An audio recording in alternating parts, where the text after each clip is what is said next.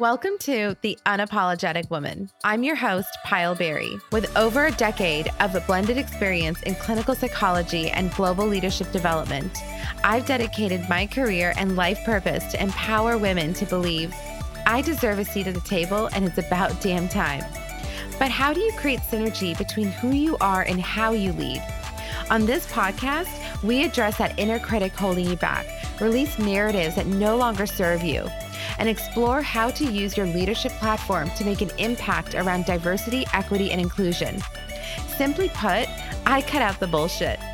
I'm here to share inspiration, practical tips, and have challenging conversations with other badass individuals who are shifting the narrative for all women.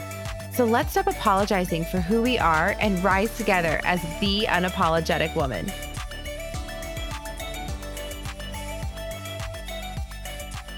Hello, everybody, and welcome to another episode of The Unapologetic Woman.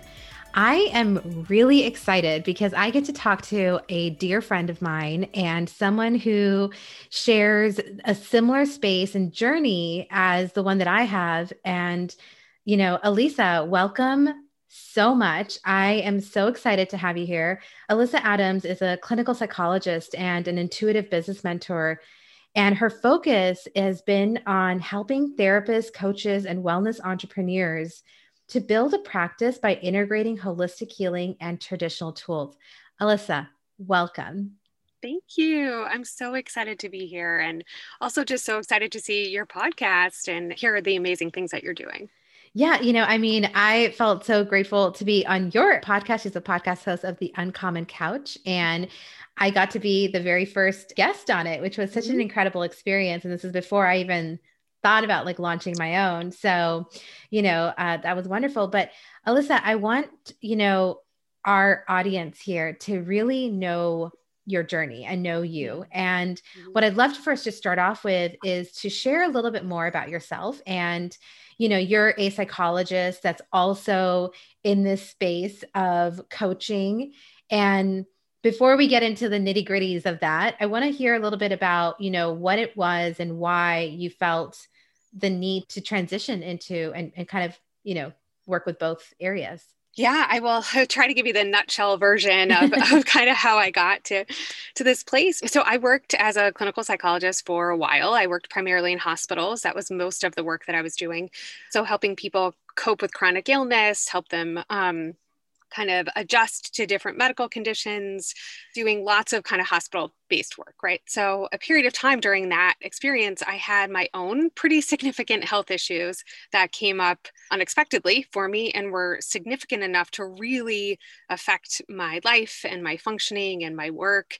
And I really wasn't able to find the right type of healing approaches in the conventional system, mm-hmm. it just wasn't working for me. It wasn't really helping me. It wasn't feeling any better. And I kind of hit this point of feeling really like, uh oh, what do I do now? Right. Like yeah. I have to really kind of dig a little deeper into well how do i find healing modalities that are right for me that will help me like how do i kind of look outside the box mm-hmm. to really fight for myself to commit to my own healing so that part of my story kind of led me down the road of more holistic healing and how to integrate them into you know more traditional settings like a hospital or mental health care. So that kind of sparked my interest in this really integration of modalities.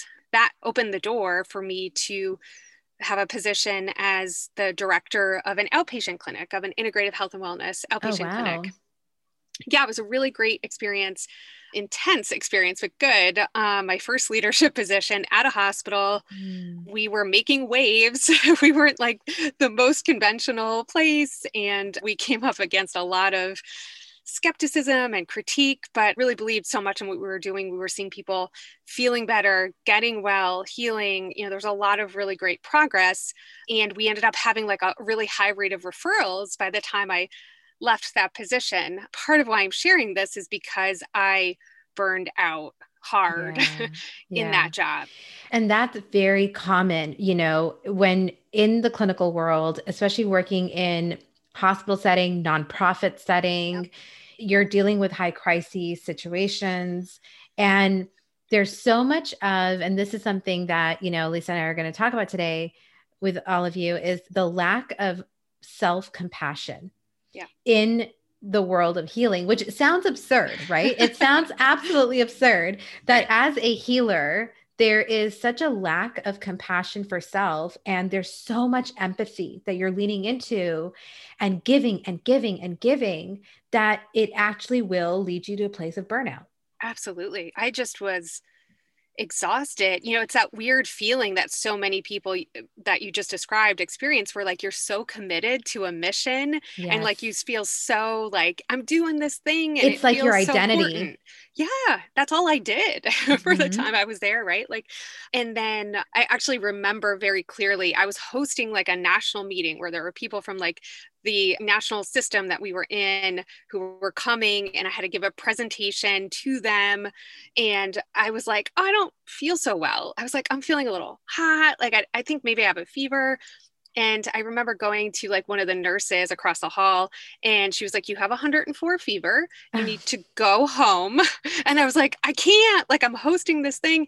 So I did eventually, right? Like, I left. I yep. had help that was able to do it, but I had mono and it took a long time to heal for it. But I think it's this experience where you're almost pushed, at least I was, or let myself be pushed to illness, right? To like literally my body stopping me from doing any more because I just couldn't calibrate on my own. So I left that job, you know, maybe six months or so after that, maybe seven or eight months. And I moved into administrative work. So I was doing no clinical work. I wasn't in a hospital anymore. I was doing more just like an office job, which I think like let my body heal a little bit, but wasn't for me. yeah. it just was not a fit. right. What you're talking about is really interesting because again, it's like, you know, someone who goes into the field of psychology or who becomes a medical profession for the most part is because they feel they have their own personal experiences that have led them down that track of like being really fascinated by human behavior or you know wanting to make sure that others don't go through something that they may have seen that's happened in their own families. There's so many things that happen. And like you were mentioning that it's so purpose driven mm-hmm. there's a purpose behind this because you're seeing somebody heal. You're seeing somebody transform. And the thing is that you know and this is something that i want to really acknowledge is that when you're a clinician and you first come out of your program and you really start to practice, you know, there's so much of that immediate glamour of like, oh, I'm going to solve and reward so many people, but it is slow changing. So that slow changing, like you're not actually seeing the reward of your work on a daily basis. Sometimes it may take months and months to even see a little bit of a shift. Mm-hmm. And having that purpose that is driven behind holding on to that i feel like that is where so much that giving comes. And then like you're mentioning as you transition into the administrative side you may be healing your body but that purpose that drives you is now gone. So how do you then find that middle ground for yourself yeah, I, I think that's such a great question because up until that point, all of my jobs had some sort of clinical element, some person to person caring like helping. So it was kind of a weird experience to be like oh i guess i just answer emails and look at spreadsheets. And i was like you know i don't think this is my forte. So i think like you know it gave me a little bit of a downtime to kind of hit pause and heal a little bit rest my system. But then i started to realize like this isn't where i want to land either. Like i want to mm-hmm. be working with people. I want to be around people. I want to be back in a helping role. So it kind of sparked my curiosity about coaching, really. So, back when I was at the hospital, I did a health coach training program. And I started to kind of just remember elements of that. And I was thinking, well, maybe I could do some health coaching. Maybe I could do some coaching with people, like in addition to my job, so that I had a little bit of that kind of clinical, people based work, you know, in addition to what I was doing. And I felt like I always kind of had a little bit of a coachy style in my yeah. therapy. Uh-huh. Yep. so it felt like a good fit. And I enrolled in a coach training program because I was also kind of interested in leadership and um, how do I coach people who are new leaders like I was, who burned out. So I started just taking clients kind of on the side of my work and was really loving the coaching. I loved the different frame that we mm-hmm. had for our our movement and the growth work that we were doing. It was really action oriented and kind of movement based. You know i still loved talking with people about the kind of mindset deeper aspects of things but the coaching felt like a really good fit for me. So it just really pulled my attention and then i wanted to learn more about like well what are like conversations that people have that are really transformative. Like, how does that happen? So I started to kind of dive into more and more and learning about coaching and, and how to help people in that way. You know, and and that's something that, you know, just as something to even differentiate is a couple of things actually. I have a couple questions that spurred from here. One is the difference between coaching and therapy. And the second piece is, and this is something that we'll probably dive into a little bit, is around how there's such a stigma around in the therapeutic world or the you know mental health world around coaching yep. and myself as a you know former clinical therapist that transitioned out moved into coaching and moved into similar space where it's like providing new leaders with helping them and seeing the difference between how to be a leader to their teams and leaning back on their empathy but i want to ask you you know if you could actually give that difference and how do you explain it to you know women that come work with you? Because the women who are coming to work with you are women that are trying to expand themselves outside of their clinical space. They mm-hmm. see you doing it successfully and now they want that support. So how do you help them see the shift between coaching and therapy yeah, what a great question. I feel like I talk about this so much with my clients because I hold the belief that therapists are actually really well suited to be great coaches and Absolutely. that it's it's just a short leap really to kind of translate your skill set in a different way and put on a coaching framework. So, I do work with clients who sometimes are building hybrid practices where they're offering therapy and coaching, so we're getting really clear on the differences. And then I often work with folks too who've made like a full leap into coaching um, which is really cool to see too. So usually I'm talking about it in the very like nutshell kind of bottom line version is that, you know, therapy, we're often talking about reducing symptoms and bringing someone back up to baseline and mm-hmm. helping them improve their functioning from a set of symptoms that they're experiencing. Usually it's diagnosis based. That's kind of the house that it's in. We're, we're working to reduce symptoms to improve functioning. It's guided by a diagnostic impression that's kind of that space. Coaching to me is more around like creating a preferred future with someone. Yeah. So you're kind of like building skills, you have an eye on a goal and an achievement, something growth oriented that the person is kind of like growing into or wanting to hit as a target. It's really like very intentional design of their life, their future, their career it's not diagnosis based, of course. So I think it sometimes just opens the door to work with people who like wouldn't typically present to therapy, who need support in a different way and at a different point in their journey.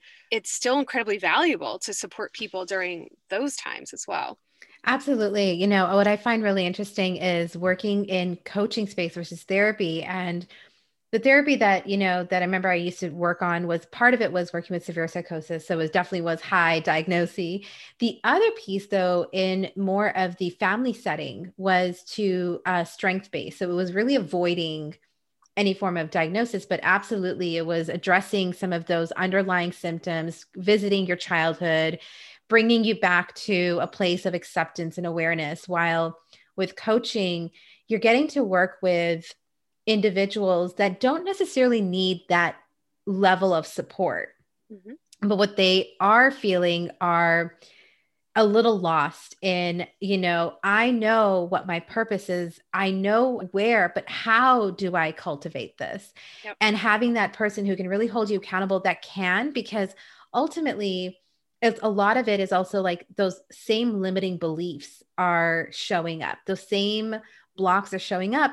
And, you know, something I wanted to ask you about and talk to you about, you know, to kind of reverse it a little bit is how did you find acceptance from being a therapist and being a psychologist and moving into coaching? And, and what I mean by that is because of that stigma around you know well coaching it's not accredited it's you know do people really know what they're doing? If they're coaching then they could potentially harm somebody if they don't know what they're licensed in or whatever it may be. How did you find your way into this place and create acceptance around it yeah, huh, that's such a good question. I feel like I've always sort of marched to the beat of my own drummer a little bit. So there's this part of me that was sort of like, ah, people will think what they want, right? Like, but yeah. I have to do what's true to me.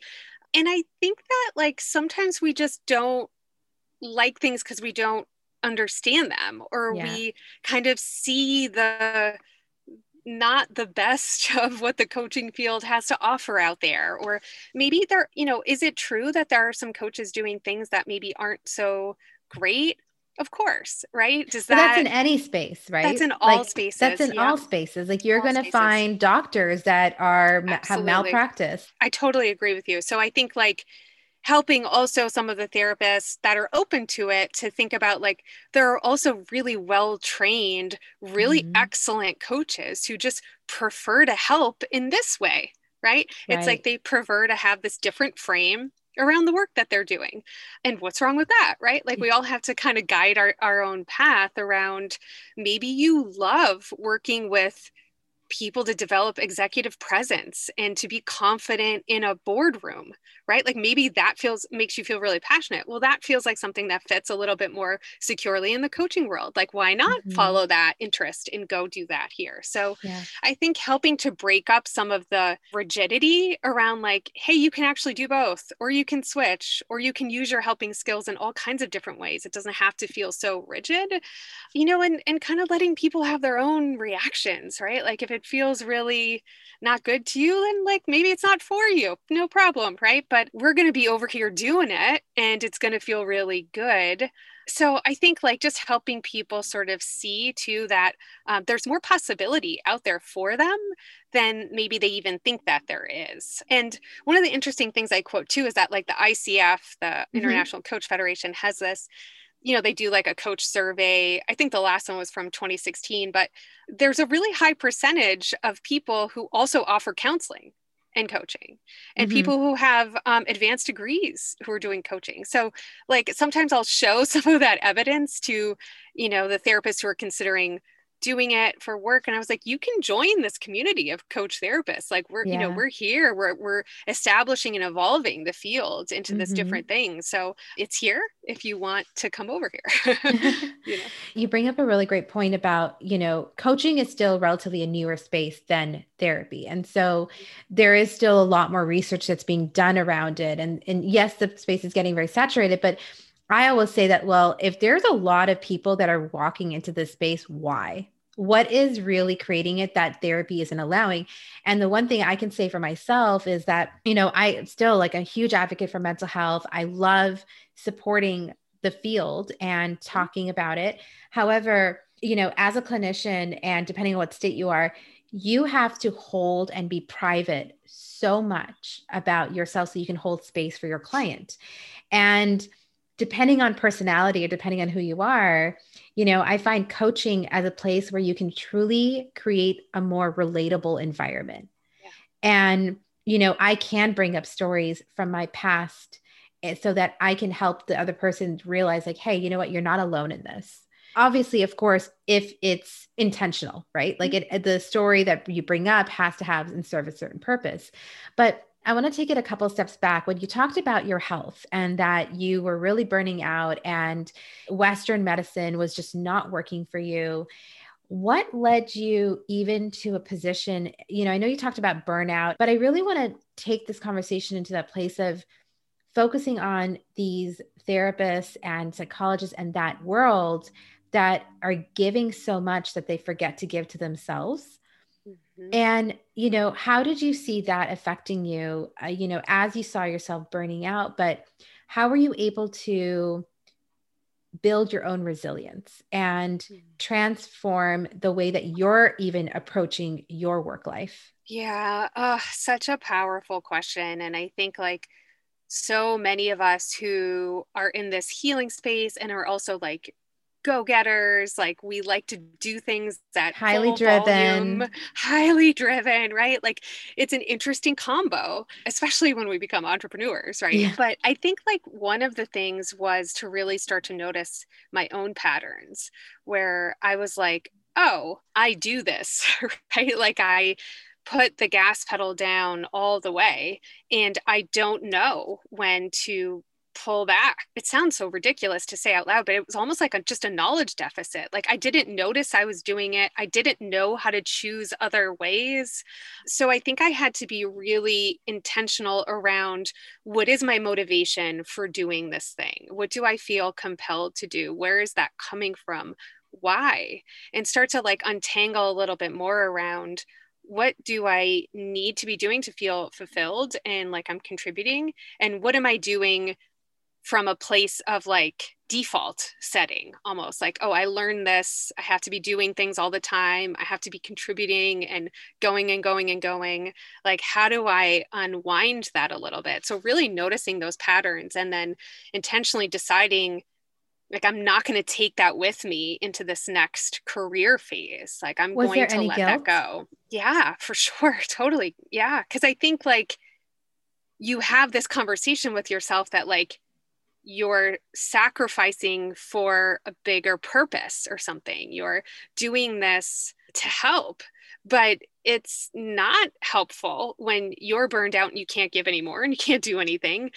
So really redefining that for myself like what does it mean to support people? Like also how do i model this for my own clients and and people i work with? I still find myself sometimes slipping into to working too much too often too hard but i'm very aware of it now and i can kind of like pull back more easily everything you talked about is exactly what i think that the culture of uh, you know clinical work creates it's like we're surrounded by each other who are those highly driven really empathic, wanting to give, have a specific purpose. We will not stop until we fulfill that purpose. Mm-hmm. And we engage and enable each other in that space.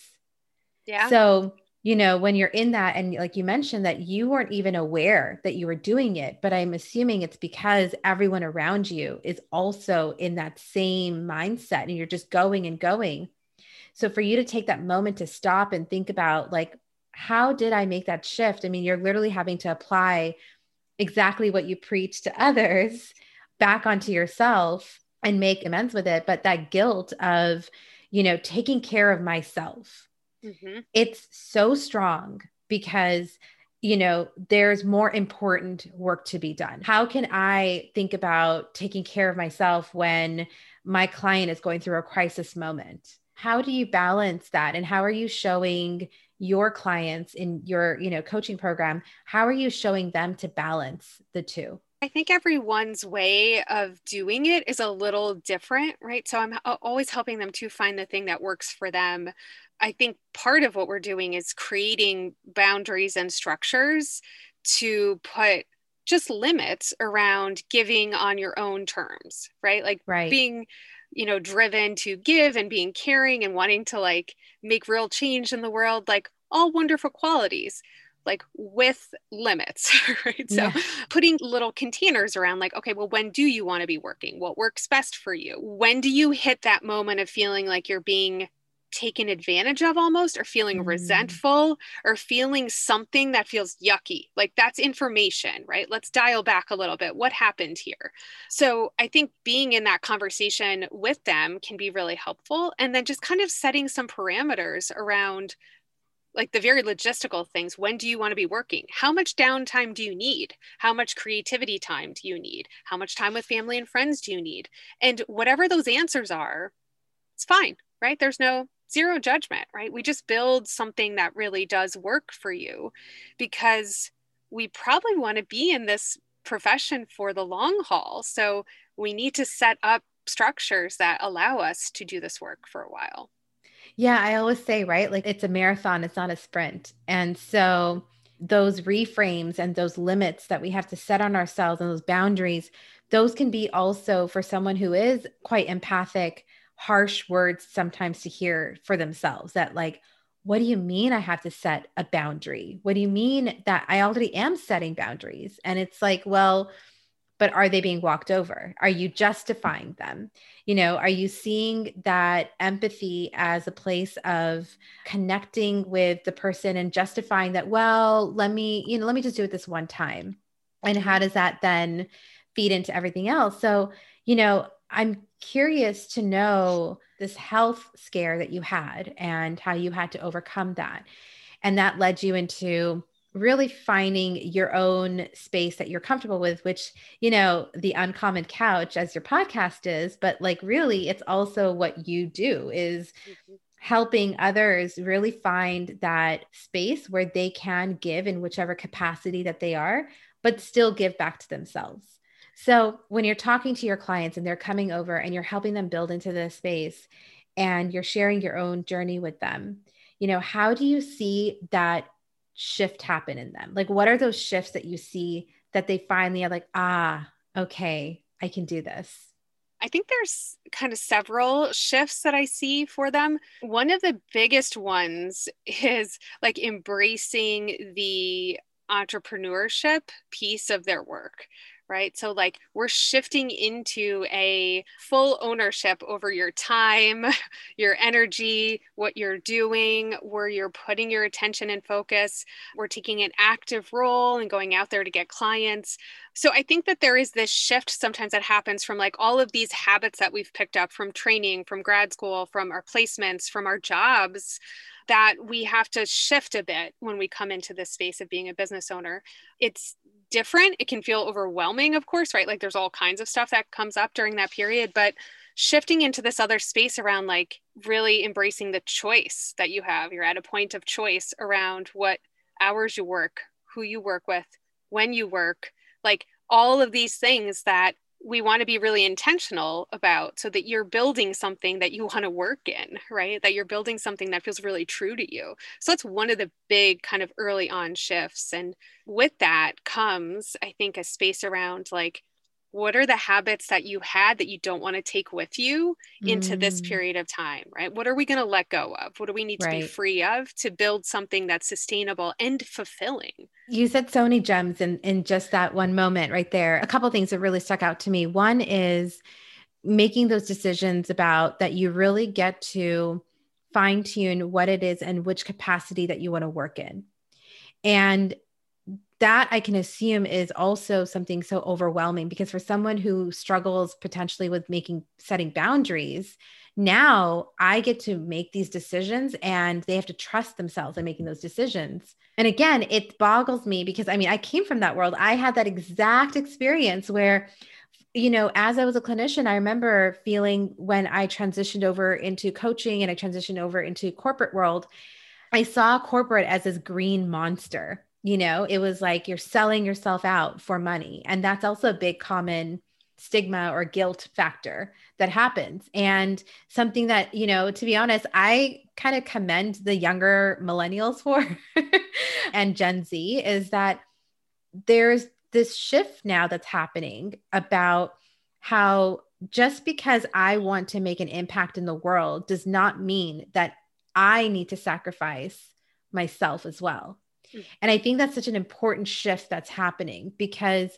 for so long, work that is very much about giving also means sacrificing you. And I think it's starting to normalize a little bit that, you know, when we look at all these like sustainability companies, the social enterprise companies coming out, is they're not necessarily saying that we are going to also lose sleep over this stuff. Like we're going to grow and we're going to help everybody else grow and rise with us.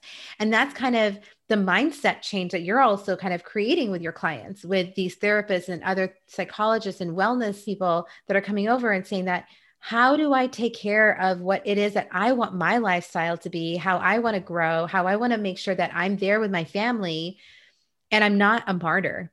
I think what you just said is so critical, right? Where it's like, we sometimes have this belief i think that's taught to us in a way too right where like you have to be almost in this space of martyrdom yeah. to be doing meaningful work or to be doing the work in the way it's like quote supposed to be done or something where like it's okay, I think, to shake that up a little around well, how do I want to take control back in a way around not only just my finances and being okay with wanting to make more money and and have things that are important to me in my life and donate and contribute and do other things that feel valuable with finances, but also being intentional about my time and my yes. energy and like who I want to spend my time with and like just being really thoughtful around all of those things that I think we're also given these messages around like, oh, you don't get to decide any of that. right? Absolutely. I think your time and honestly, what I think is your self worth and your self respect, and bringing that to the forefront that you deserve just as much to be an owner of your narrative and of your time and of like what you want to give and, and like you mentioned the container that you want to serve in mm-hmm. as it is for someone to take it from you and because it's a gift right when you're a healer and you know and and when i think about healers i'm not even just thinking about you know someone who's a therapist or doctor but i'm also thinking about anyone who's decided to be and dedicate their world to nonprofit. Because let's be you're not going into that space to make money. You're going to that space because you feel very passionate about its mission and purpose. Yep. and so you know, even in a hospital setting, maybe someone on the administrative side, not you clearly, but someone else who felt like they're a good fit for that they're still working in that space because they feel driven to being connected to a medical field for a reason. Mm-hmm. And so, you know, it really is that self worth and knowing that, you know, I deserve to really show up in a way that, you know, I want to show up. I deserve to feel good about the work that I'm doing, but not at the cost of everything around me, you know, the cost of my family, the cost of my relationships, the cost of my own self value. That's really powerful to think about. And, you know, we only have, I'm going to get deep for a second, right? Yes, like, please do.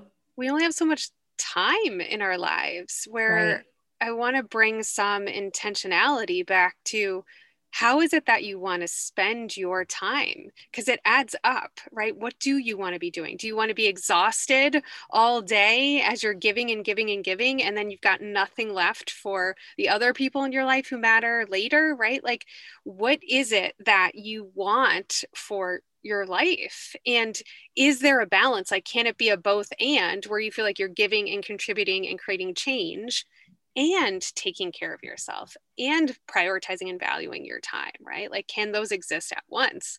I think they can. And I think it's a shift, though, to, to think about. Like, there was a moment after I left my job directing the integrative health clinic that I loved so much. It's still like one of the most powerful experiences I've had.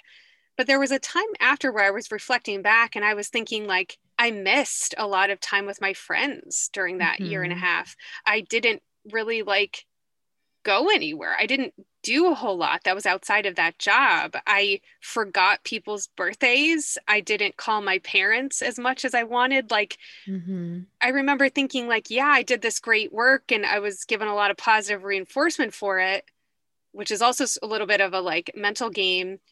And right. also, like, oh, I really sacrificed not only my health, but my personal life, like, entirely.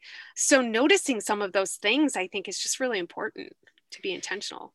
Yeah, I mean, Alyssa, you just you really hit on the nail. I think that one of the things about being someone who's a healer and who has high empathy and is highly driven, who may be type A, like putting all of those things together is the piece about, you know, what is your intention? What is your why for being in this space? And are you truly being fulfilled by it or is it this thing that you're chasing constantly to get approval about you know your worth? So it's really that revisiting why did i come into this space in the first place? And can i also recognize that this is work that has been going on before i came to life? Mm-hmm. it's me going on after i pass away. So am i giving it what all that i want to but am i also making sure that I'm giving to, you know, myself. And really it's like having the energy to give to the people, my family, like you mentioned, like, you know, forgetting birthdays, like not being able to show up for friends, those special moments in your own life. And how much is that worth to give, you know, that as you know and i think it really is like a american society to be honest more than anywhere else this concept around look at me i showed up when i'm sick. You know let's reward people who come in and if you don't come in to, because you took a day off for yourself it's well are you not committed to this mission? So it's mm-hmm. reframing that and that starts with one person at a time and creating this community that you've created. So i know that it is really tough to kind of transition out of that space and to create this community that you're creating, Alyssa, is incredible. And, you. you know, your journey about recognizing how, as a psychologist, whatever took you there to realizing how burnt out you were to then trying to pivot and still stay connected and and then coming into the space where you are now supporting other therapists psychologists healers to create the life that they want with integrative tools. And I think that right there is a testament to how, you know, whatever the purpose is, doesn't have to be from one pathway. Mm-hmm. There can mm-hmm. be multiple pathways that can get you there. It's just knowing and being true to yourself. Definitely. Yes, I agree completely and like letting it also change for yourself yeah. because you don't have to want the same thing that you told yourself you wanted when you were 25 right? Like that can change. It's right. fine right? If your path shifts or things pop up that put you on a new path that feels more right follow it. Like be open to that lean into it really. So i think even as my business evolved i was trying to stay open to sort of like where it guided me and I didn't expect to do like business coaching for people, right? I didn't expect to be in that space of helping therapists and coaches like navigate getting more clients and integrating these different tools. But as I like started to do some of that business growth for myself, I felt so passionate about well one it was it's psychology basically yeah. just in a different right, way right right? and helping people see like oh wait there's so much possibility out here. Like you have this amazing skill set and you want more clients you don't have them. Like let's help get your right. work out there your thoughts your ideas the way that you want to serve. So it felt like there was like a door we could unlock for people which kind of helped me move on this current path yeah, and and who knows, right? Like this can evolve into something new. And that's the other piece is like what you touched on is like, you know, our minds are set up in a way where they're very smart, but they're equally foolish because what we decide to tell our brain is what our brain will filter for. Yep. So if we start to look at and explore ways of that just by exploring something that may be different doesn't mean you're committing to it. It's just allowing you to explore that there are things out there that, you know, are foreign. And yes, it's scary, but that's why exploring it allows you to dabble in it without making commitments and you know getting comfortable with the idea that there is more out there for you so you know you of course are being that woman for your clients who are able to transcend between the two fields and the two worlds and really figure out what that is for them. And you're really helping them shift their narrative about themselves and create that life. I always like to ask the question is who was that for you?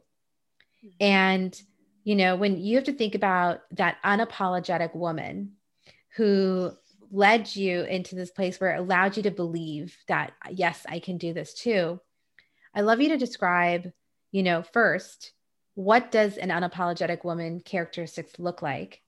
Mm-hmm. And second, who was that for you? I think that's such a wonderful question. Actually, two people come to mind, but I think some of the qualities were really around like like a deep knowing of themselves, like a deep connection with their own truth and their own like who I am. I have a solid core of who I am. Like I can kind of shift and move between whatever happens in the in my life and in in my professional space and like I'm always kind of settling back into choice and feeling okay and choosing my response. Like it's this very like a graceful power almost that feels like it is true and also a lot of like really owning your voice and your space like i am right. here i've got thoughts i'm going to share them here's my voice coming out right where you're like in that way where you're not shrinking yourself back mm. so those are a couple things that really feel like the person you're describing that sounds powerful i mean what i'm really hearing is someone who is grounded in who they are and they're not going to be afraid of sharing their thoughts and being able to really, you know, connect with others who may need to hear that message. Yeah, definitely. And and one of the people who did mm-hmm. that for me was a supervisor I had at the hospital.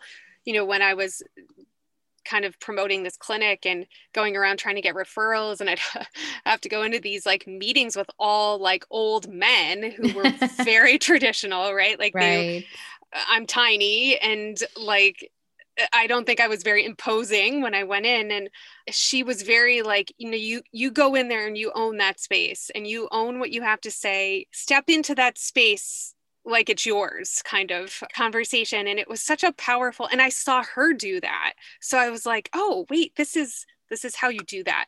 Even in these like high pressure stressful situations where i know like it wasn't welcome always for me to be there but she was such a great model of how to do that in a very difficult setting. I feel like we could have a whole other episode just on that about you yeah. know how as a woman in a male dominated space or in a traditional space how do you truly own yourself audience that may be coming soon. Who knows?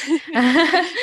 Alyssa, I want to thank you so much for being on the show and for sharing your journey because I, I really, you know, I, one, it, to be honest, it's very personal as well, because that's a journey that I've definitely come across as well. And it's really nice to have that community for myself as well, to know that, okay, there's other women who also came from that clinical world, came over, but who also share those same traits as being highly empathic, highly driven, and are continuously growing in making sure that they're being compassionate to themselves because that's not easy at all when you're just a natural giver. So yeah. I really appreciate everything that you shared today. I'm sure the audience is going to feel, you know, uh, very inspired by you. And I want them to know how they can connect to you and what you have going on where they can reach out to you about. So my website is a great place to start, dralyssaadams.com. I have networking events that you can join monthly. There's links on there for that. There's a place to hop on a, a call with me if you're interested in, in partnering together to, to do some of these things, to grow a practice or shift or integrate modalities. And I hang out on Instagram a lot too. So you're uh, Dr. Alyssa Adams again. So um, hop over and connect. And I love talking with like other kindred spirits. So um, yeah, so reach out and I'm happy to to connect. Thank you, Dr. Alyssa Adams, for being on the show. And you know, I really encourage each one of you to reach out to her. She's incredible. She's kind. And she will truly, if you are considering transitioning away and or having a hybrid version or figuring out what that next step is for you as a coach, as a former clinical therapist and moving over, I highly recommend Dr. Alyssa Adams. Uh, thank you once again. I so appreciate you. Thank you. And thank you so much for having me. It was just lovely. And it's great to support each other in this place. So thank you again. Thanks for listening to The Unapologetic Woman. If you like what you heard today, then please subscribe so you'll get real time updates when I post a new episode. And if you really believe that others should be hearing this, then leave a rating or review this episode so others can find it too. And if there's something you'd really love for me to cover or highlight, then head over to my Instagram account at Payal Beri. DM me to let me know. I'm all ears. If you want free resources, practical tips, and inspirational stories that I share with my clients, visit payalberi.com and subscribe to my newsletter. You'll get them all. Until then, Take a moment to celebrate your journey, reflect, and be ready to embrace your next epiphany.